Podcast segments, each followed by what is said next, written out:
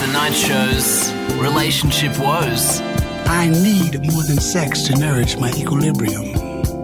But I do need sex. Okay, it's Thursday night. That means the wonderful Nikki Goldstein, sexologist, relationship expert, is on with us. Hi, Dr. Nikki. Hi, good evening. Today, we're going to take some calls. If you've got a relationship a question or a sex question, something's not working in the bedroom, or you want to try something new, 131065, we'll let you get on with Nikki next. Before we jump in, um, I wanted to talk F Boys, Nikki.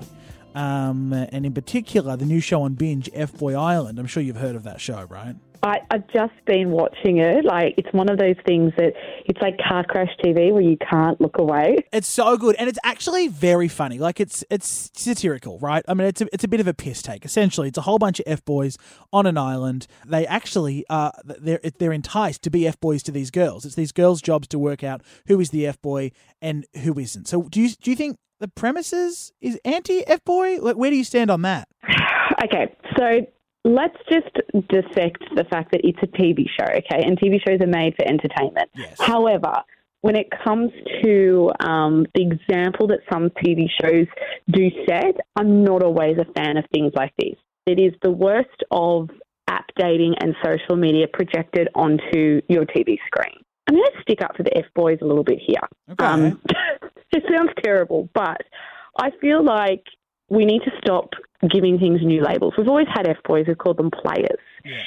If a sexual encounter is consensual um, by both parties, but someone's jerking you around and not calling you back and so forth, I just think this label of F boys is putting them into a category that is really demonizing. You know, these might be guys that there hasn't been communication as to what the hookup was about. Maybe they thought that it was casual, the other one thought that there was something more.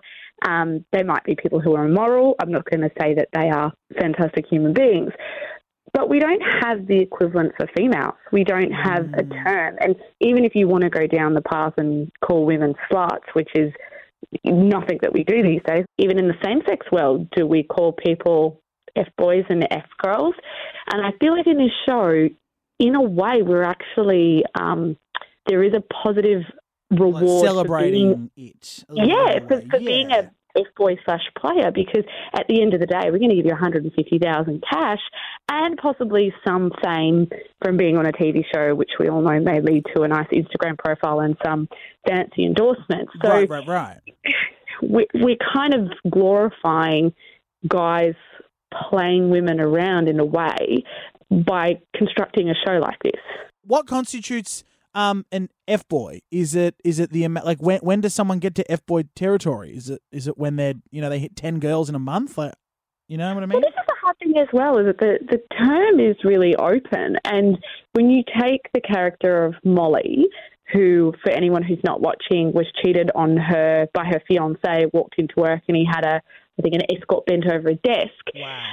You know, I've heard the terminology about, oh, I don't want to fall for another F boy. For me, I'm like, that's not a F boy. That's a cheater. Like, that's an absolute Yes. cheater. And that's the thing is somebody might label someone an F boy, someone else might not. Um, I just got through the episode with the first eviction, and spoiler alert, um, there are some nice boys that have been eliminated.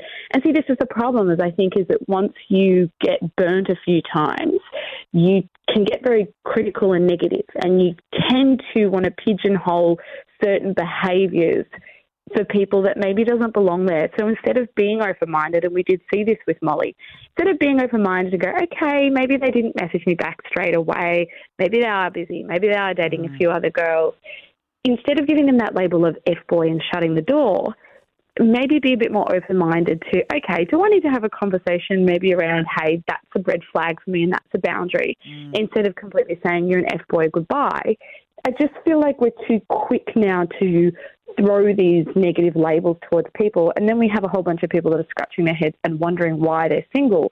Because it doesn't matter how many times that you get burnt, you can learn from that, but you also still have to have that open mindedness when you meet individuals and know that if you do get burnt, you know what, you're a strong enough person and you know how to pick yourself up and keep moving on. Well said. F boys have feelings too, people. That's the takeaway. F boys can feel. They I'm feel in their. endorsing F boy behaviour, but I am saying they're human beings. Also, they mother of a feel- son, I'm yeah. going to start sticking up for men. hey, a new leaf for Dr. Nikki Goldstein. I was just going to say they do feel through their groin, but they have feelings nonetheless. Who doesn't feel through their groin? That's though? Right. That's sexual. right. That's how you know you're alive. will celebrate that. Um, okay, thirteen one zero six five. Um, sex question, advice. Call us. We'll get you on the air with Dr. Nikki next at Kiss. We're back with Dr. Nikki Goldstein, sexologist, relationship expert. Uh, she's on the line. Hi, Nikki. Hi. Um, kids are hiding in the other room. Was that a whisper so you don't get in trouble from the kids? that was. I feel like that was my sexual high. Like, Yeah. hi. I got that too. I don't know. I got some movement downstairs. That's a, has been a long time since a woman's had that effect We're on me. succeeded. Yeah, Yay. that's what you've been trying all along to get me hard, and she's done it. Um, okay. Um, on thirteen one zero six five, relationship, sex, or just plain life advice. Dr. Nikki uh, will do her best to give you some advice. Belinda on thirteen one zero six five. Hi, Belinda. Um, what is your question for Dr. Nikki? Um started seeing this guy, and obviously, you know, you start dating, and then you're getting out of a bit more into the comfort zone, and we've all got our kinks. So we're about six months into the relationship, and I'm not really sure how to like address this, but I'm wanting to spice things up in the bedroom, and I'm not sure how he's going to feel about it because obviously we're a little bit mediocre in the bedroom, but there's a whole other side to me that he doesn't know about. Mm, okay. And like, you know, like I'm kind of wanting to introduce maybe a bit of bondage, um, maybe exploring different areas other than the regular hole. I'm not really sure. And I'm not really sure how he's going to feel about it because he's never actually, you know, acted like he wanted to, wants to explore that. And I'm not sure I can stay in a relationship with someone that's not willing to explore. Okay. What do you reckon, Dr. Nikki? Vanilla boy. Can we get Well- him into leather well, and strap-ons? Do you talk about sex with him, or do you just have sex? No, well, we just have sex. Like we do. Like uh, to be honest with you, like there'll be a little bit of dirty talk, but it's something that's really important to me in in a relationship. Mm. Well, I find it interesting that a lot of people can have sex with somebody, but people often don't like talking about sex. They find it awkward. They're worried about rejection, which is what I'm hearing in this instance. But I think you've also got to give him the benefit of the doubt that if conversations haven't been had about what you're both into in the bedroom, then you don't know what his kinks are, what his sexual desires are. And it's a really good place to start that if it's only recently official, then the conversation needs to be had. Hey, honey, I'd really like to talk about our sexual desires and fantasies. Being able to say to him, listen, I've felt a little bit intimidated or a bit nervous about talking to you about this because it's something that's important to me and I, I really hope that we can explore this together. But I do have these sexual desires and fantasies. I always think that flagging the emotions is really important. So if you are feeling a little bit worried that you might be rejected or worried that he's not into the same, also discuss that and make sure that you can be vulnerable with him within this conversation because if this is important to you in a relationship, then it's something that's got to be explored and spoken about, but you also need to protect yourself. Yeah. And if the concern is rejection, then it's important to say, I am worried saying this because I don't want this Mm. relationship to end or I really don't want to be rejected, but it's important to me and I want to discuss sexual fantasies with you. It's always important as well to start maybe light and work your way up.